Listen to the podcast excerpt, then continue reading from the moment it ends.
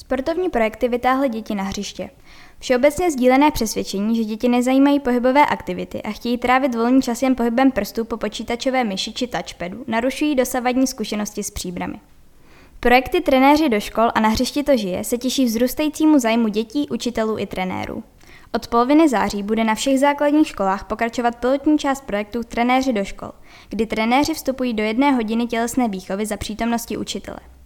Hodina je pak zaměřena na všeobecný pohybový rozvoj. Aktivitu v březnu přerušilo vyhlášení nouzového stavu, řekla příbramská místostarostka Zorka Brožíková a dodala. Tentokrát již přijdou trenéři nejen do druhých tříd, tedy budou pokračovat se žáky, se kterými zahájili již v únoru a březnu, ale nově vstoupí i do jedné hodiny tělesné výchovy stávajících prvních tříd. Pilot bude trvat od poloviny září do poloviny listopadu.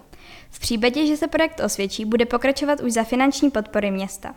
Týden před začátkem školních prázdnin se pak konala schůzka ředitelů škol, tělocvikářů a trenérů s Antonínem Barákem a zástupci příbramské pracovní skupiny Sport 2030.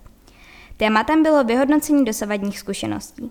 Všichni přítomní hovořili o průběhu projektu v superlativech a sdělili i kladnou odezvu od dětí a jejich rodičů. Ne každá začínající činnost je přijímána všemi zainteresovanými takto dobře. Byl projednáván také další konkrétní postup, uvedla místo starostka. Trenéři do škol není jediný sportovní projekt, který koordinuje město Příbram.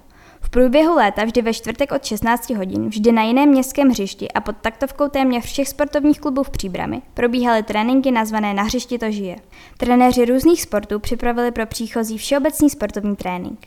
Zájem dětí byl obrovský. Na hřištích to skutečně žilo. Bavili se rodiče i kolem jdoucí. Nicméně je zřejmé, že nejvíce dětí přišlo na ta hřiště, která jsou uprostřed sídliš v zástavbě.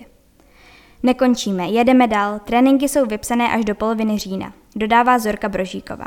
Zároveň vyjádřila uznání radním Renátě Vesecké a Jiřímu Holému, kteří věnovali těmto projektům velké úsilí. Od 1. září budou sportovní aktivity nadále řízeny Městským kulturním centrem Příbram.